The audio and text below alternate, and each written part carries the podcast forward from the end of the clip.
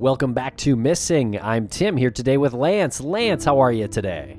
I'm doing fantastic today, Tim. Hope everybody out there that's listening is doing fantastic. I love when we have these episodes. I say it all the time, but I love when we have these episodes that feature conversations that happened in the past because that means something new is developing in whatever topic we're dis- we have discussed. That's what's happening today. Makes me feel good that some developments are in the works. But Tim, you know what's in the works here? Your mood. What's going on with you? How are you today?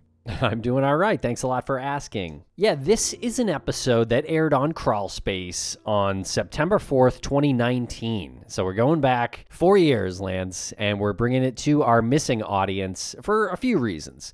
This is a conversation with Greg Overacker, who's a former bounty hunter current private investigator who's been helping investigate the disappearance of Brianna Maitland for years now, helping her family and he's written a book, and it's called The Hunt for Brianna Maitland The Relentless Pursuit of Answers to One of Vermont's Biggest Mysteries.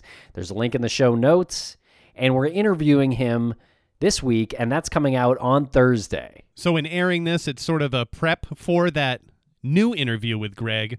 Uh, you mentioned bounty hunter, you mentioned private investigator, and now his book is out, so he is a published author as well. And it's fantastic. If you've listened to anything that Greg has said before on this show, on either Missing or Crawlspace, you know that he's a really good storyteller and he has a really powerful way in which he can capture the stories of these missing individuals. It's not just Brianna that he's looked into. We've dug deep with him on the Erica Franelich disappearance as well. So be sure to check those out.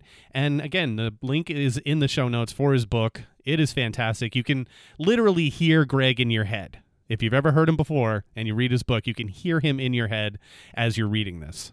So this interview is just me, no Lance in this one, and there is some cursing that we didn't beep. So please take discretion while listening to this one. And Tim, as you know, because you were there, we did our first annual 5K run walk for the missing uh, that supported private investigations for the missing, a nonprofit that Bruce Maitland started. That Greg Overacker is a licensed private investigator working for this nonprofit, working for these families pro bono. That's what this nonprofit does. It provides these services to families at no cost, and the nonprofit takes care of their expenses.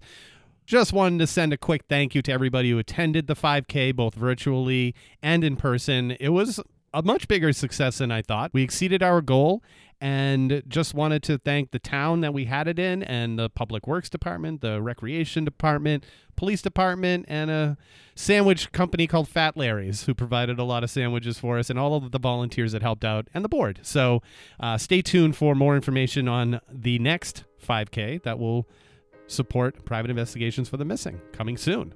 All right, so I hope you enjoy this episode and make sure to check out Greg's book from Bloated Toe Publishing. Link in the show notes. Thanks a lot for listening, everybody. We're going to take a quick break here and we'll be right back with Greg Overacker.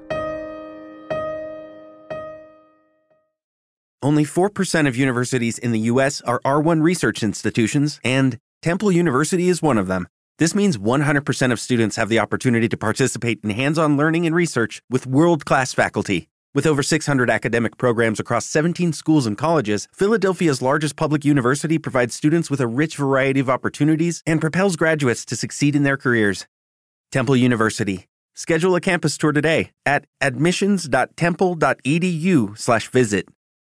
Lucky Land Casino asking people what's the weirdest place you've gotten lucky? Lucky? In line at the deli, I guess. Aha, in my dentist's office.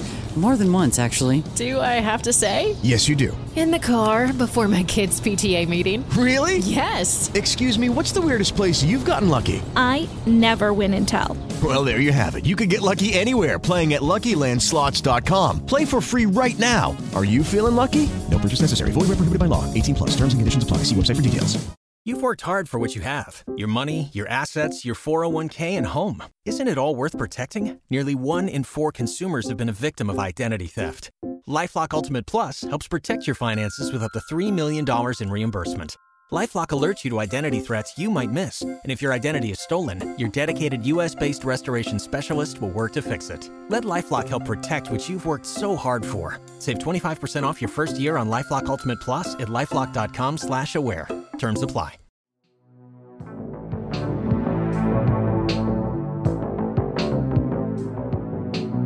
Welcome to the Crawlspace Studios, Greg Overacker. How are you, Greg? Good. How are you? I'm doing well. We uh, we are here today to uh, to speak with you about your life and career and uh, and talk about bounty hunting a bit.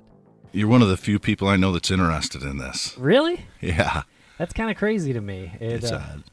It's such an interesting job. I know basically nothing about it other than what I've heard from you. I've I've never even watched Dog the Bounty the Bounty Hunter. Oh, really? Because I feel like that's what most people think when they when they hear Bounty Yeah. Hunter, you know, Yeah. because he was odd. so out there with his look and everything. like you know, a championship wrestle wrestler that does it. Yeah. You know, it's weird. Over the years, my family rarely asked me about it. Superficially, my mom used to get worried when I left town. My dad would come to me and say, hey, "Your mother worries about you. You better call home and stuff like that." So I was young at the time, but every woman I've ever been involved with rarely asked me about it. every uh, relationship. Yeah. because I mean, I've been with, know. with Becky for years, and she she rarely asks. yeah, She, uh, you know, superficially. yeah. Like what kind of questions? Just like, oh, you you're working or uh, It'll come up like if I if we're traveling somewhere and I say, "Oh, I've been here before," you know why, stuff like that. It's it's strange when I travel now. I'll go through towns and I'll go, "Man, this looks familiar," and then it'll come back.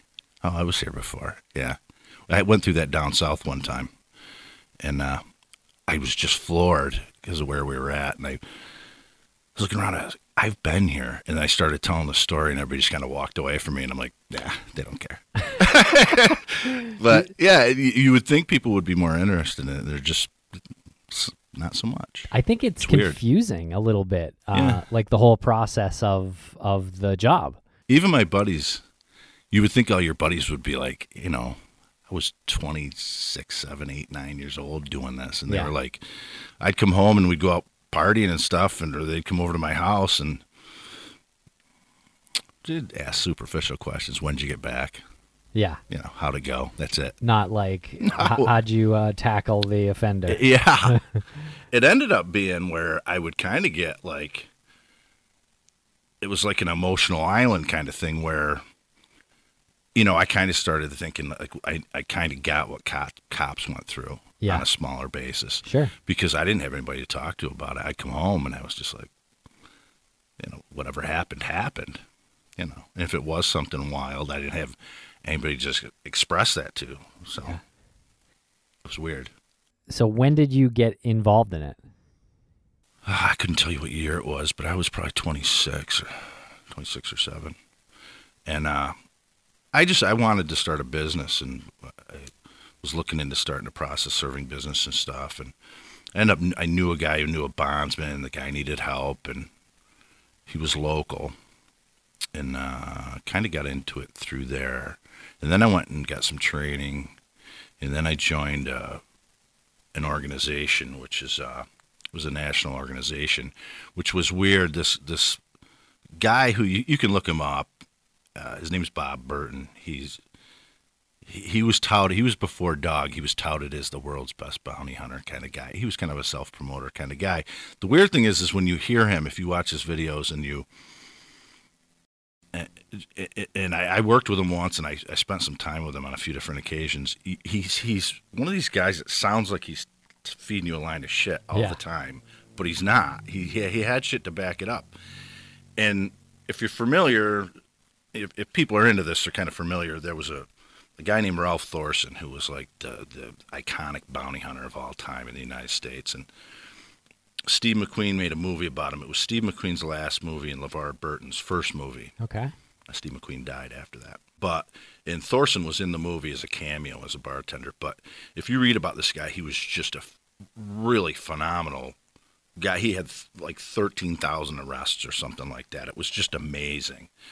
And uh, uh, interesting guy, well-educated guy. Specifically moved to Los Angeles area to do this because of bail bond row. You know, you'd walk for blocks and blocks of just bail bond companies Right. everyone respected him. But you know, Burton worked with him and had pictures with him and stuff like that. And he was he was an interesting guy too. Um, so Burton, you know, I think he was getting older and stuff. And in order to kind of have an income, and you know, 'cause it's kind of a young man's game. You get to a certain age, you're like, I don't want to leave home anymore. I don't want to be chasing all the time. yeah, I can imagine. So he's he started a school, It was like a three or four day course where you would go and pay X amount of dollars, and he would train you, and it was good for what you know to help guys out that were starting.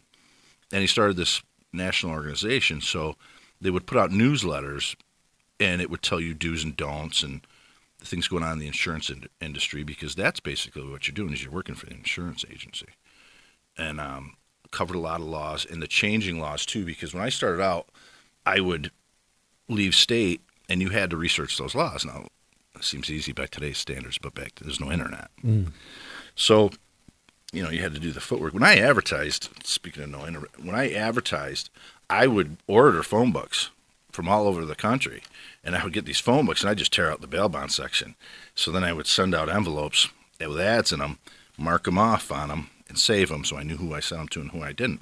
It was a lengthy process. Now you just go on the internet and You would send like your card to all the Yeah. the bail bonds companies. in the- Rolodex cards. Rolodex cards. Rolodex. right. Remember Rolodex? Brrr. yeah.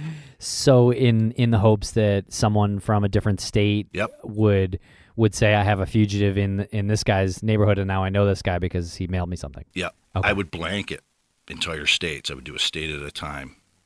And um, I would get like a 1% to 4% return. No, that's pretty but good. the yeah. idea is you advertise to other states so that when those skips come into your your state, your area, they don't want to drive up here to get them. They'll hire you. You pick them up, take them down to them, and they pay, and then you drive home. Uh, if that's the way it happens to work out, which sometimes it doesn't. But if you're, you know, watching the show and you're interested, you can look at YouTube or whatever and look up Bob Burton. He was an interesting guy. He he uh, he passed away. I can't remember a few years ago, and he had told me one time that his his father was a chemist and that he invented Mr. Clean, the, Oh, yeah. the detergent Mr. Clean, and I'm like, what? Again, I'm like, this guy's full of shit. He's just pulling my leg, you know. It was in his obituary. Yeah. Oh, really? yeah, yeah. He was an interesting guy. He he was an insurance agent, and and he just wanted some adventure in his life. And I think he was a former Marine too. Um, he, he wasn't the service. I think it was Marines, but he um, he decided that this is what he wanted to do, and I think he went out and reached out to Thorson, and he, he got into it, and he got really popular. You know, I don't know about all the claims he made. I didn't know him that well, but I did know guys that knew him very well. So I ended up working for a guy in New Jersey by the name of Scott Churchill. And Scott's probably one of the best bounty hunters in the country. You haven't heard of him because he doesn't go on television shows or do any of that stuff. He's just No, dog. key. Dog the bounty hunter is the best in the country, obviously. Well, it depends on who you talk to. it, when when Dog the Bounty Hunter gained real lot of notoriety when he was when he arrested Andrew Luster. Who Andrew Luster, I think that was his name. He was an heir to a some kind of uh, cosmetic fortune, and so I, I I don't think he was an heir. Whereas he got you know zillions of dollars, but they they had him on some kind of a stipend where he got monthly, he got money, so he didn't have to work and stuff like that. He lived beachfront, so he had uh, brought these girls back to his house, these dates, and they would wake up. They'd obviously been drugged and stuff like that. And they found out that he had been sexually assaulting him. So anyway, he uh, he ended up with an ankle bracelet on, waiting for a court date, and he bolted, and um, dog went after him, and that's kind of how he gained his notoriety, most of his notoriety. Actually, he might, I think he already had the show and stuff, but he went down to Mexico, and he grabbed him. Someone had called him and said, "Hey, I saw him at his resort." And of course, remember I told you pe- people are creatures of habit. Yeah. He was like living in a bungalow by the water, just like he was in California. Well, he grabbed him, and they were going to take him to an airport and put him on a plane. There's no bounty hunting in Mexico. The laws of the United States don't follow you into other countries. You know what I mean? You have to abide by their laws. So you, So he got arrested. oh, dog did? Yeah, he Oh, got okay. thrown in jail. There's there's pictures of him pretty bummed out sitting in a jail cell. Because it's just kidnapping at that point. It's kidnapping, absolutely. So, whether he's a fugitive or not. So, they actually, I came across an article and they were asking Bob Burton. You know, Bob had had kind of promoted himself a little bit, but he got real popular. Like I said, I don't, I, I don't know. He he knew his business, definitely knew his business. But they asked him about Dog, and he said, "This is at, you know, novice 101. He doesn't know what he's doing." Yeah. And so a lot of guys in the industry, are pissed at him. They they, they said we don't conduct ourselves that way. It's not Right. professional, uh, and a lot of stuff he does. I don't have a opinion either way much, but um, Burton said, what did he think he was going to do? First of all, he wasn't out on bail. The way the only way a bounty hunter has any authority is if he's given a contract, which is basically a power of attorney from the bail bondsman to act on his behalf. The reason behind that is if if if you're out on bail, um, your bail bondsman may not be capable of coming after you to get you. Um, so they allow for that so that they can hire someone to go and do it. So as long as you carry those documents, and in most states it's a copy of the the agreement, the bond agreement with the signatures and everything, and um, a copy of the warrant and things like that. And you know, most citizens can't just walk into a police station and get a warrant. That would come from the bondsman. But anyway, in Mexico, and he wasn't out on bail. He had no legal authority to to grab him at all. Yeah. So I did see an interview with him one time, and he said, "They said, how did you get out of this? How did you get out of that Mexican jail?" And he said, "A lot of money." so he didn't make any money. It cost Yeah. him a fortune. But then he goes on the show, on his own show, and you know the rape victims call him up and cry on the phone, and he says, "I love you," and I'm glad I could help you, and all that other good stuff. So it makes for good TV. Yeah, that's what I Um, was gonna say. Maybe a, more of a publicity stunt yeah. than anything. Yeah, I think so. Um, but again, most of the guys that were hardcore in this business that you'll see that work every day or, or they're full time, which isn't, it's not rare, but it's not real common. Um, they conduct themselves differently than that. So why did uh, did you start doing this? Adventure. Really? I hated my job when I was a kid. What was I your job? Uh, you know, I prepared poorly. Uh, I got out of school and I just figured I always was confident and I said whatever I do, I'm going to be good at it and this and that. And I didn't want to go to school. I ended up going to college later on in life, but um, I said I'm going to do this. Just to, I worked in a lumber yard for a while. I would I would be working and guys would say, uh, you know, oh man, I can't wait till it's five o'clock or oh, it's only two o'clock or whatever. And I'd be thinking, you're wishing your life away, hmm. you know, because you hate your job, you know, and just, I said, I got to get out of here. So in those jobs, I would be, you know, I, I wouldn't say I was a bad worker or anything, but I just didn't, my heart wasn't in it. When I went out and worked for myself, you know, that's when I made money and I, I did well when I started my process serving business, you know, I got, I've been doing it for so long now. I have all the attorneys in my area that I work for in, in out of state companies and companies from New York City and stuff like that. And um, through that, you just learn things from the legal field and you, you know, become friends with those people. The district attorney where I lived prior to being a district attorney married my ex-wife and I, you know, stuff like that. When I went into court uh, to do with my pistol permit, um, I had to stand up in front of the judge and answer a bunch of questions. And um, he asked the district attorney, you know, do you have a problem with this? And he, he just knew me. He knew I wasn't, uh, you know, some goof trying to get a gun, Yeah. you know, kind of thing. The judge in my where I live actually set legal precedent. He he wasn't allowing when when officers retired, they could no longer carry their weapon they would carry it to like target practice and stuff, but they couldn't open carry or anything. like that. I have a I have an open carry. I can carry my Oh, really? weapon concealed also. Yeah, Wow. and I I'm not a huge gun guy, but I, you know it's just necessary tool. Right. You know. So what did your your family and your friends think when you transitioned to this uh, this new job? Were they uh, like you said they didn't ask many questions? No. Were they like nervous? Did they understand the danger associated with it? My brother goes, that doesn't even exist. what are you That- talking about? that's I thought I was bullshitting him. I think it's from like the old west. Like I feel like I feel like every western's got a bounty hunter, Yeah. but I don't know about too many current movies. I'm like, no, it's it's a real thing. He's like, whatever. And then I disappeared and came back with some money in my pocket, and he's like, holy shit.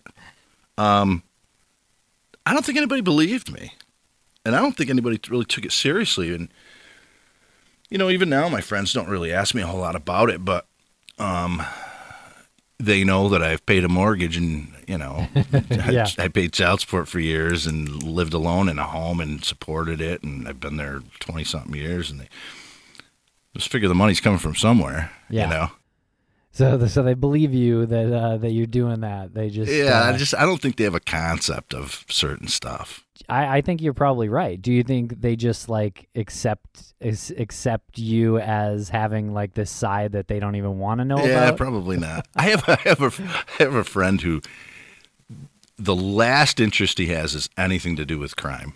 This is- and I'm and he's a big sports guy, and I'm always like, you can sit for an entire Sunday and watch football It's a whole day, Yep. eat and drink beer and watch football all day long. You wake up Monday morning, that has no effect on your life. That- that is- Nothing. It's just purely entertainment in your face. But crime affects you, affects the people around you. I don't know one person that isn't, hasn't been affected by drugs, mm-hmm. alcohol, worse, robbery, you know, Yeah. people stealing from it. It affects everybody. And on Yeah. the larger scale, of course, it does too. And we'll be right back after a quick word from our sponsors. From DNA testing to the Dixie Mafia, Crime Capsule brings you new stories of true crime in American history. I'm your host, Benjamin Morris. Join us for exclusive interviews with authors from Arcadia Publishing, writing the hottest books on the most chilling stories of our country's past. You can find us wherever you get your favorite podcasts or on evergreenpodcasts.com. Crime Capsule History so interesting, it's criminal. Oh, Canada, a vast, idyllic land filled with beavers, loons, lumberjacks, and polite, friendly folks. We have those things for sure, but there's a darker side to the Great White North, full of mystery, crime, the paranormal, and dark history. Join me, Mike Brown, and co host Matthew Stockton every Monday for the Dark Poutine podcast as we tell dark stories from north of the 49th parallel with the Ottawa game covering more international cases. You can listen to Dark Poutine for free wherever you find your favorite podcasts. No matter how far you run from them, childhood tragedies have a way of catching back up with you.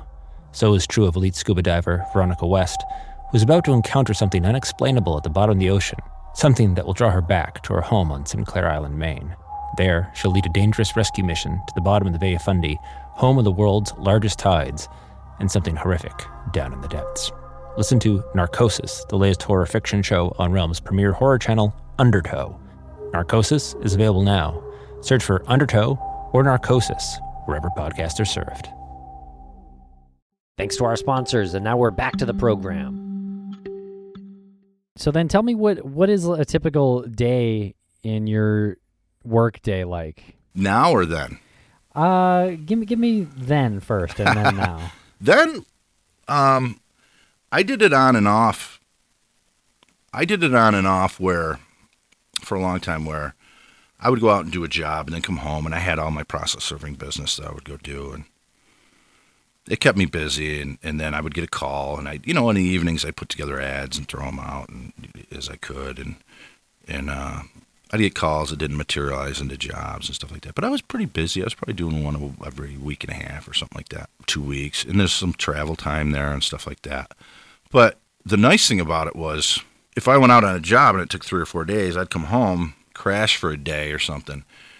But then I could do what I wanted. I could go to my daughter's, you know, school activities. I could go shopping in the middle of the day. I go to a doctor's appointment. I could putter around the house. I go sit on my back deck and have beers. I could, you know, and then the next job would come up. And there's a little pre-planning before you leave the house because back then, you know, everything was done by phone and home phone and stuff like that, and calling contacts and call the local police stations wherever they were and ask around because usually you'd get some, you know, a lot of times you'd. Not a lot of times, but some of the time you'd call up and they'd say, "Oh, he's locked up," mm-hmm. and you would get a smaller percentage. But if you found him locked up and got proof so that the bondsman could get off the job, get off the bond, you'd still get paid. But it was a great way of living. The problem was after a while, and I did it full time for about two years. The problem was that after a while, you just get sick of. I think that comes with age. You get sick of driving and just being on the road, and you want to be home, and you want to be with your girlfriend. You want, to, you know what I mean? Yeah. And so there came a time about probably eight years ago where I, I stopped completely. And then I would do them for locals. I did a few in like Utica and stuff like that if I didn't have to go drive to mm-hmm. Pennsylvania or whatever, you know. Yeah, think about it. When you were young, that was an adventure. Sure. Like, woohoo, you know. So, how many arrests would you say you've made? I don't even know. Probably three, four hundred. Okay. I don't know that. You know, you talk about guys like Burton and them. Burton was had thousands under his belt. Yeah. Papa Thorson had thirteen thousand or something. I couldn't even guess. I'd have to figure it up, but But it's not like it's not like you just show up in town and there's a sign and you go, you know, you go follow the sign and pick up the person. Right, right. You have to find the person. It can get convoluted. Yeah. Really convoluted. what's you can like? end up in totally different states. I had a job where I went to uh, Scranton, Pennsylvania one time, and I ended up in Paterson, New Jersey before I really had spent much time in Paterson, New Jersey. It, it's time consuming and it costs money and it's you know and I was a young guy I didn't have a lot of money I had a mortgage I had child support I had bills and uh, but I did it I figured it out. Um, that's why guys that aren't you know guys that aren't good at it that can't find people that's the key. If you you know you can be a lot of things but if you can't find people then you're done you're to go out of the business. So how would you find people? Literally back then a lot of it was knocking on doors Yeah. you know and it and when we got into repos and stuff like that too a lot of it the best thing to do is just take that reference sheet and start knocking on doors we would have a problem where and it was always a discussion among the group that I worked with is that bondsman would take these applications and it would have you know your mother father sister brother and, and then it would have your address and all this information your employment and all this other crap and friends as reference and stuff. Because information is everything if you're going to go find this person. But the bondsman would never check it so he'd hand it to us everything would be bad on it. Nothing was true on it at all. But uh, the guys that were good enough at it and knew that they might lose their shirt would s- sit there with the person's or relative or whoever was bonding them out. They'd go to the jail. They'd have him figure it out. He'd go back to the office, fill it out. He'd go back to the office, make the calls, go back and say, "Try again." You know, Oh, really? yeah, oh yeah. Oh, the guy wow. wanted to get out of jail. He'd fill Yeah. it out right. You know, so he'd just keep checking it till it was proper information. But that's the best way to find people because when people are that, when people are committing crimes on a regular basis, and and when you talk to these big bail bondsmen where they're in a city and they're bonding the same people over and over the years and their sisters and their brothers and their parents. And when you're that much of an asshole you always have a judas. Yeah. someone's always going to be mad at you and they're you, you they stole from them or they did this to them or whatever. So that stuff is really important So so someone will always turn on the person you're yeah, looking for. and see, you know where he is. He's Gotcha. this. I've I've had jobs work out like that where I I never even met the person that I picked up. Well, I didn't pick him up.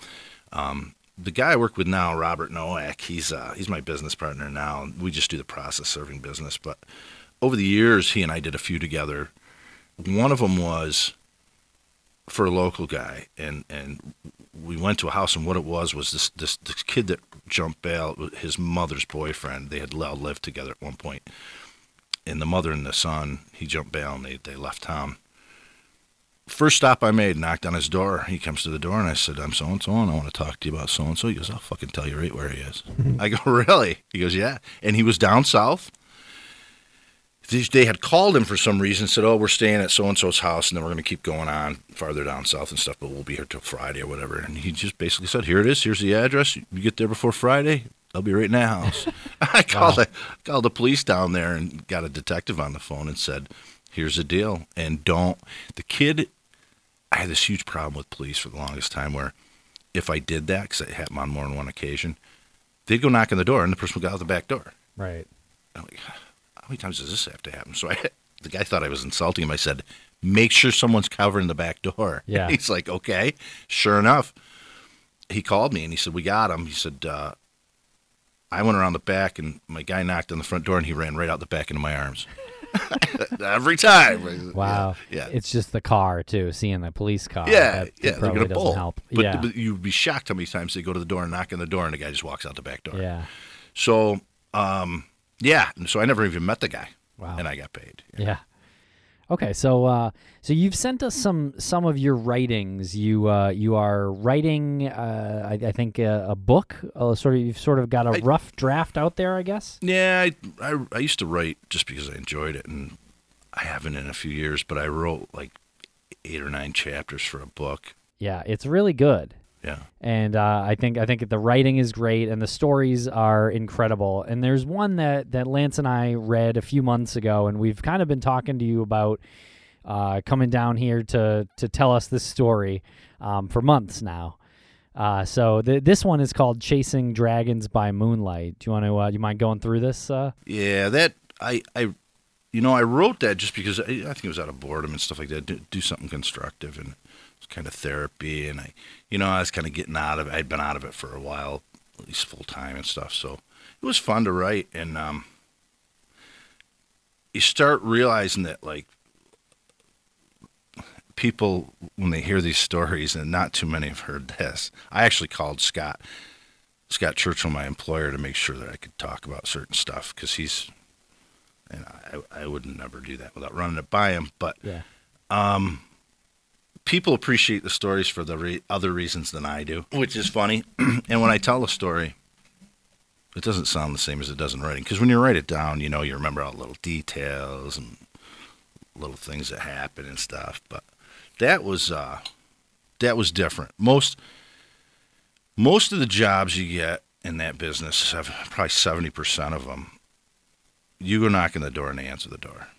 And that and you, when you brought up Dog, I watched that show a few times, and I'm not putting him down. I don't know much about him, but um, there's such a thing as if a bondsman knows you're going to leave town, or he gets wind you're going to leave town, they don't. Ha- you don't have to have jump bail. They can just go pick you up because they fear that you're going to leave.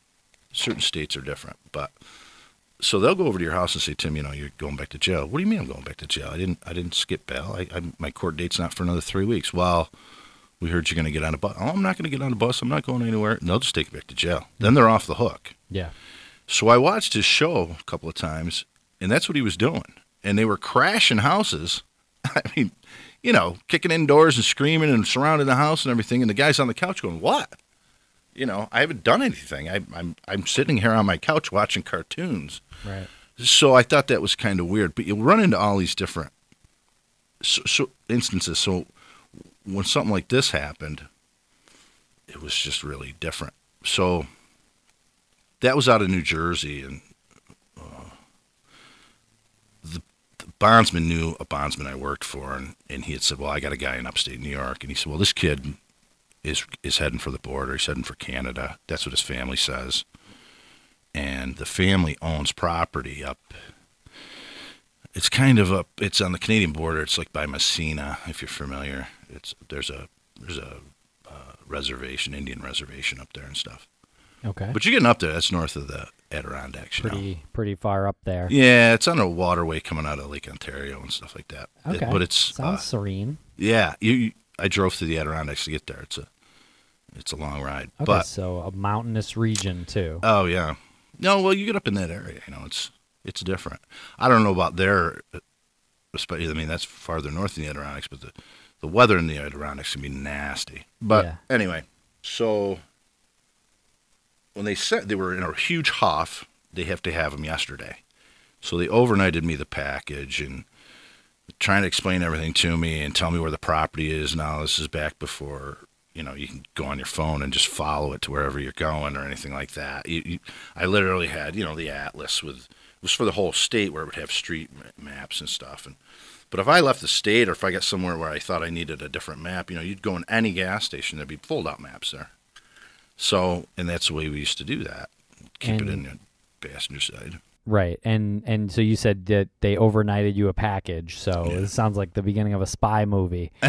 it was always well, you have to have the documents you carry. Okay. So they're So- your documents or They it's were the like- contract? Yeah, it's the contract that the the, the, the skip signs, you know, Uh-huh. because when they sign that, they're agreeing to be seized at any time Okay. in any state. You- You're allowing them to break and enter your home. Me, once I get my, I have to have my power of attorney. So they're agreeing to have their vehicle searched, um, all kinds of stuff, and then they send you the warrants, and then they send you their history if they have it and stuff like that. And Information on the person. yeah, he had been with this bonding company for a long time, so they knew him. Yeah. Yeah. And they knew him as a uh, sort of a bad dude. Yeah. And he was a big guy with a big tattoo on his back. He he was a twin, and this uh, Scott ran into this too once. Scott ran it had a job where the twins, one of them had a tattoo on his head, so they literally shaved the guy's head to look at his tattoo. Because he'd say, "I'm my brother. I'm my brother." He goes, "Yeah, you know, take it, take your hair off." But this guy, he said, "You're going to know the difference." He goes, first of all, It'll if you find him, it's him because his brother's not going to run up there. But he has a tattoo on his whole back now of a dragon. That's how you know it's definitely him. So I take the directions and I drive up there. It's the middle of god awful nowhere. What time of year? It's like in the fall, and uh, had to find a, a a road that eventually turns seasonal, and then it basically turns into like a path. And the path goes out eventually to this family's hunting cabin, and the cabin, you know, it was a thing I think where their parents or parents of parents had uh, used it as a hunting camp, and then the generations after just didn't want didn't deal with it. They still own the property. So So very secluded cabin yeah, in the woods. it was middle of fucking nowhere. So I get up there, I find this little road. You know, they told me what road to go on, and you find this little road, and it'll run off into a seasonal road, whatever. So I ditch my car, state land, and I just I had like a hunting vest. So I just dressed like a thermal shirt and a sweatshirt and this vest because the vest had a ton of pockets, and I put protein bars and water and shit like that. It's like an orange vest for No, no. it's like Okay. a brown one. I Oh, okay. I don't hunt actual animals, so I don't Right. know. But I bought one. Yeah. Because it was cool when I'd go fishing. Maybe that's what it's for. It had Oh, tons of okay. pockets. Yeah. And, you know, things in the back and stuff. So I had a knife, a handgun, protein bars, water, shit, duffel bag with, you know, a couple things in it. I had uh, those rain like ponchos are poncho, cheap, yeah. but you can put them over to keep you keep you warm and shit. You know, the the reflective ones and stuff. You know, the guy they didn't know how far in the cabin was. They just said, you know, you're gonna have to walk in until you see it on an adjacent hill and all this shit. I'm like, oh fuck. how to get in? And as soon as I started walking, I'm a real fan of that. You know, I'm like, I shouldn't have taken this job. So, but it was to me at the time, it was a lot of money. So I walked and I walked and I walked and I it seemed like I was walking in circles. I got a little lost. The, the trail just petered out. I mean, it was just like a seasonal kind of road, if you know, if you're familiar with what that is. And then, then it was just kind of like a trail, and then it was nothing. But eventually, I saw it. It's just a shit little uh, shack on the side of a hill. So I got within like 25 yards of it. And on the side I was on was just a fireplace, you know, the outdoor part of it. Mhm. And there's no windows or anything. So if you went around the front of the cabin and you looked at it, there was a door, there was a window and a window on either side. So I sat there and I waited. There's a book bag on the front of it. Obviously, somebody, somebody's there. There's a book bag out on the front of the thing. Lights on inside. There's no power. Oh, There's no nothing. I think it was just an empty cabin, you know. Okay. So he comes out and he lights a cigarette, and I just sat there and watched him. He sat there for a little while, and uh, you know, I, I always thought, how how does he think he's going to get into Canada? When you get up in that area, there's a there's a waterway there, and there's all these little islands and stuff like that. But it's not easy. I don't know how the hell he thought he would do it. That reservation is known for human trafficking, or was, and for uh, I think it's Hogansburg, known for bringing weed down from uh, Canada and stuff real bad and stuff. So eventually, you know, it starts getting dark out and stuff, and I'm thinking, fuck. Yeah. What were you thinking? Like, how were you? It was late in the day by the time I got up there. You so you you said you were wondering how he was going to get into Canada, but I'm wondering what your plan was to get him. No plan. No plan. no plan. Not much of a plan. Yeah.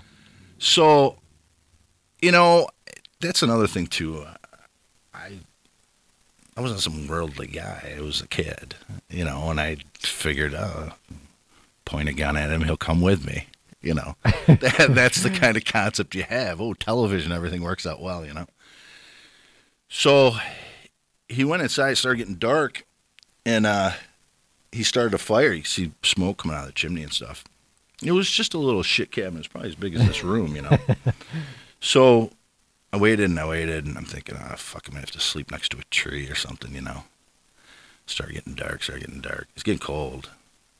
But the moon was out really bright. I mean, you could, s- I could see well. I was shocked. And it was really creep, kind of creepy, but I was glad. So next to the cabin, I mean, at some point, there must have been someone must have done some kind of maintenance on it, but there was a wooden ladder there.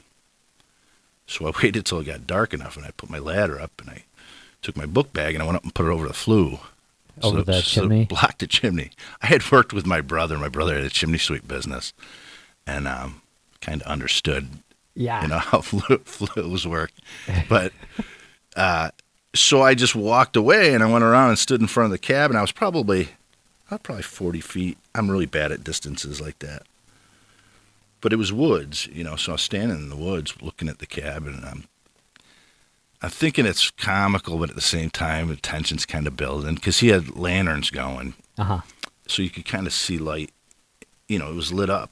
It, the- I mean, it was just a room with two windows and a door. Right. It's almost like a stage at that point Yeah. where you can see right in. Yeah. He's lit. I could see him has no moving around, even though the light was kind of throwing weird from his from his uh, from the lanterns. But I could at least see him. He couldn't see me. He still had no idea you were there. No.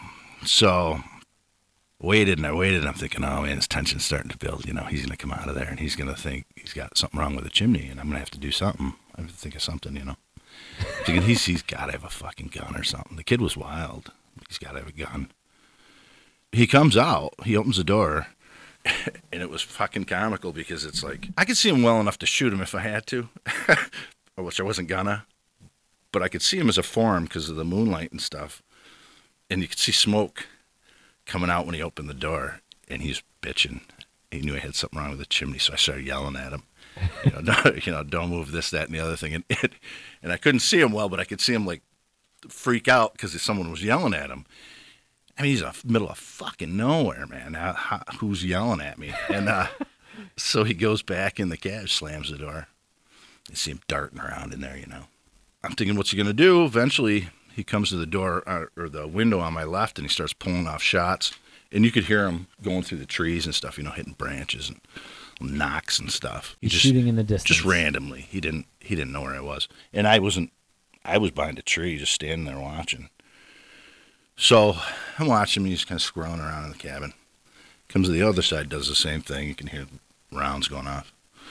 So I could tell I wasn't didn't want to hurt him or anything. I could tell he was on the side of the cabin, so I planked this side of the cabin a few times. When it's that quiet and there's nothing around, it's fucking loud. It sounds loud to you, you know. So I'm thinking, what am I gonna do? He's, how do I get him out of here? Is he just gonna sit in there and do this all night? And the fucking guy took off and he ran like a deer, like a gazelle, at an angle, and it's hard to see him. I mean, I could see him in the moonlight, but he ran like hell and he was gone. He was in the woods. And I thought, how do you get out of this so easy? You know? Yeah, My, yeah. my mouth's open. I'm watching him. He's gone. And we'll be right back after a quick word from our sponsors. Pulling up to Mickey D's just for drinks? Oh, yeah, that's me.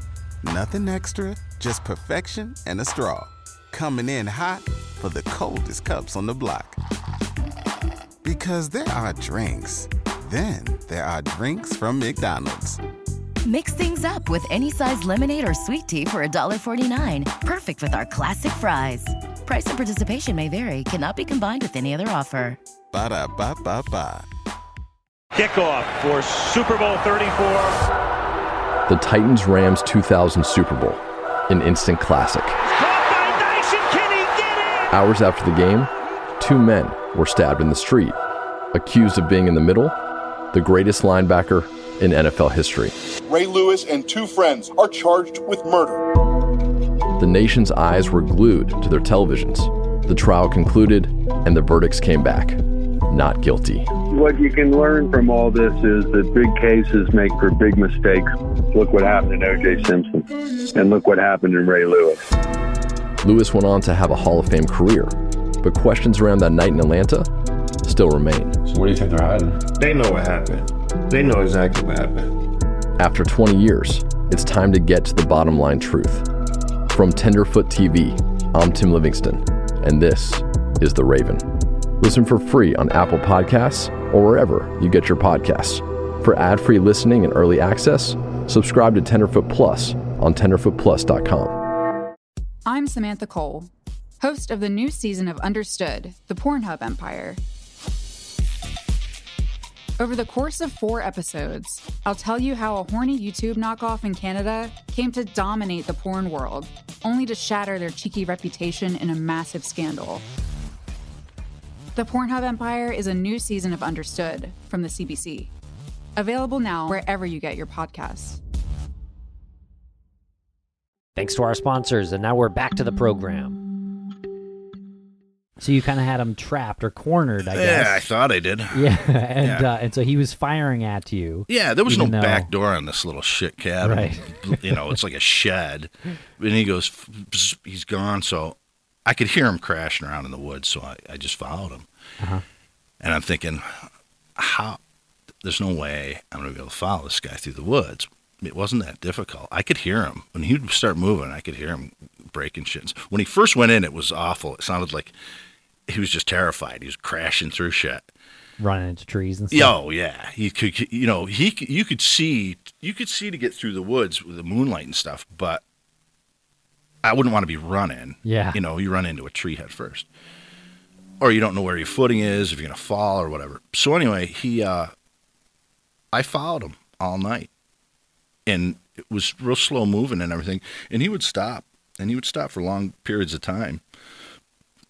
But I thought if he walked away and I didn't hear him, what am I going to do? There's nothing I can do. He's just he's just going to walk away. But then a little while later, I'd hear him. So he would stop for just like to sit down for a few minutes. He would stop. I would just you wouldn't hear him anymore. So he was trying to hear you. he was you. probably maybe? yeah, probably. He was probably. I'm a real bad judge of distance. He's probably 50, 60 feet in front of me. Jesus, it And sounds then- like so close. Yeah, it's pretty close. And then and he could hear me. I Yeah. know he could because you can't when you're walking in the dark like that. You can't avoid stepping on stuff. You know, Sure. you're gonna make noise, and it's quiet. And uh, so eventually he got to an area where it was the best thing he could have done was turn around and come towards me. Yeah. because it would have freaked me out, and I would have left. I would have tried to get away, but he got to a field. He was kind of a little below me, and I could see him as a form, you know. And I watched him walk across the field, and I kind of tried to keep up with him a little bit on the side. And there was trees here and there amongst it and stuff. But eventually, when he got to the other side, I heard him go through a creek, and I thought, oh man, because once he got in the water, I thought he's gonna hear. He's just got to wait on the other side when he hears me go through the water. He just shoot or something. So I ended up getting up to the creek, and I'm watching. I saw him down the creek as a kind of a form, you know. I couldn't see him well, but I thought, well, I better just do a, run. If I'm gonna go, I'm gonna go. I couldn't do that now, by the way, at this age. Yeah. But it was like up to my knees, and I ran across about 30 feet wide. I ran across it. So you just like sprinted. Oh yeah, s- uh, slippery rocks. You know, you're just running, doing the best you can and stuff. Water's kicking up. It sounds like it sounded so loud, considering, and I'm just waiting for gunshots. You know, nothing. So I'm thinking, does he? Can he not see me, or is he just scared, or does he not have any ammo, or does he just, doesn't want to waste it? So as the night went on, and I'm thinking, the worst part about it was I was thinking, I, I there's no one to call. You can, I don't have a phone. and you're out of range anyway. Yeah, and miles th- from there was no right? phone. I didn't have a phone at the time. There was no first responders. There's no flashing lights. There's no street lights. There's no nothing. You know, you just did some desperate dude. So eventually, he got into an area that was like, it was flat, and I could see him. It was starting to get a little bit light out that first first gray of morning, you know. And I would see him, and he looked like he was exhausted. He was really tired. So I would call out to people, you know, he's heading your way. And I was okay. fucking with him. Wait a second. So this this was late now at this point. Like Oh, this uh, is all night. daybreak. So you had Yeah. followed him for hours. Oh yeah, oh yeah, Through the woods, through the cold Adirondacks. yeah. Trying for trying to not get uh, the tables turned on you, so to speak. the funny thing was, is I was tired. I was exhausted, but I'm I knew tired just listening to I this. knew it was coming. I had I'm like munching protein bars and you know stuff like that. You know, I was a little younger than him. He didn't know it was coming. He ran out of there. I didn't know how well he was dressed or anything. He had a handgun. That's all I knew. Yeah. But he was fucking tired. When I saw him walking, I he was meandering along like he was exhausted. And I go, you know, Billy's coming to your way, you know, and just keep doing that shit to him, and he could tell he was getting fucking spooked. so, Oh God. you can hear the birds start chirping and shit. Morning's coming out, you know. Birds start chirping, starting to get lighter, starting to get lighter. Not a big morning person, by the way. so we ended up walking down to. I, he just kind of disappeared, and I realized he'd walked over a hill. So I get up there, and he had gone down a hill, and it was a gravel road. So I kind of got partway down the hill, and I was watching him, standing behind a tree watching him, and he walked out into the middle of the road, and he just laid down on his back. he just laid there. Like, what the fuck's going on? He's tired, you know. So I worked my way down to where I was in the tree line, and I go, "What are you gonna do now?" He said, "I'm done, fucking done." And I, and he, I could see his hands; he didn't have a gun, but I kept thinking he's gonna try to do something. Yeah. I'm gonna get close. Maybe he's laying on a gun or something. Right. Nope, he was done. So I just walked up to him. he's fucking laying there. What are you, what are you gonna do? so I handcuffed him. Got ready to leave, and he's looking around. He says, "Come on, let's go." And I'm thinking, "What? The, I don't know where the fuck to go. I don't know where I am." Yeah. So I'm thinking, all right, if I go this way and I just keep turning left, I'll get back. I'm trying to make sense of this, right? Or if I go this way and I just keep turning right, I'll get back to my car eventually. It Seemed to make sense, you know. And he goes, well, you know, wait for the others. And I go, ain't no others, dude. It's just me. And he was shocked. He was still looking up at the trees. It's just you. He's looking around. Yeah, it's just me, dude. he was pissed too. And we get up the road. I'm like, fuck, I don't know how far I gotta walk. And a car pulled up with a guy and a kid in it. And he's like, everything all right? you, know, you walk up the ch- I had long hair at the time, real long hair. And I walking a dude up the road with handcuffs on, you know. Yeah. And uh, you have a gun pointed at him at this No, point? No. Yeah. He's he's given up. Like, yeah, he's uh, in handcuffs. So he's what's he gonna- not trying he to get- struggle. He's exhausted and he's got handcuffs on. You know, he's been, he's been walking all night through the woods. He's got Oh, scrapes and God. sh- cuts all over his face and shit in his arms. So the guy goes, "Well, let me take my kid home, drop him off. I'll come back and I'll give you a ride." He asked me where my car was, and I told him, and he said, "All right, yeah, you just keep going around." But he goes, "It's quite a walk." He goes, "You'd be walking for a while," and he never came back. Oh wow. And then another guy came along. Did he call the police? You No. think? No. Just never came back. He probably got home and his wife probably said, "The fuck, you're gonna go help him?" You know, sounds insane. What the hell are you talking about? Somebody walking somebody down the street with, handcuffs? Did you tell him you were a bounty hunter? Yeah, I told him what was going on. He seemed to believe you at yeah, the time. Yeah. yeah. He was okay with it, but I could just imagine he got home and his wife goes, "What the fuck are you talking about?" So another guy came along and he ended up giving us a ride a little ways. He knew where. He was fine with it. I showed him ID and stuff like that. But that was just that that was different in a learning experience um, because it was like I said, most people you go to their door and they open the door. And the other thing, the, the just huge realization that there's nobody here to help you. There's nothing. There's not even a street like, you know, a lot of people talk about liking to camp and do this and do that and do the other thing. And but a lot of those people that I talk to, they go to campsites where there's people 40 feet away or something. You know, You- you're you're out in the middle of nowhere where there's nothing. You can't see your hand in front of your face, kind of gig. And there's no help if you fall on your knife or roll down a hill or something. You know, Right, that's if you that's, twisted an ankle. Yeah, It was yeah. over. And I didn't. I don't know what the hell I was thinking I was going to do, but I was young. You know, and it was, was the adventure I was looking for, I guess. Quite an adventure. And then so uh, there's sort of a punchline at the end of this story where you were at a uh, a cookout years later with uh, your friend Scott Churchill. Yeah, this was a few years later at least. And um we go to this cookout and it's like bail bondsmen, PIs, COs, you know, all these different people. They all knew each other and and I was sitting next to a corrections officer and we're eating and I'm talking and I realized he worked where this guy would have been locked up, where I thought he would have been locked up. And I said, Hey, do you know him? And he goes, Yeah, I know him. He's dead. He's dead. What do you mean he's dead? Because he wasn't that old of a guy, you know. He said he had thyroid, some kind of cancer, thyroid cancer or something. But he goes, he was a fucking nut. I go, yeah. He goes, yeah. He told, he used to tell me all this wild shit. I go, yeah. He goes, one time he told me a bounty hunter lit his house because he knew we were bounty hunters. He was telling me a bounty hunter lit his house on fire and chased him through the woods all night. I, go, uh, I was standing there looking at him. I go, well, I didn't light the house on fire. I just covered the chimney up, and he he didn't know what to say. He like had food in his mouth. He's like, that was you? yeah, that was me, dude.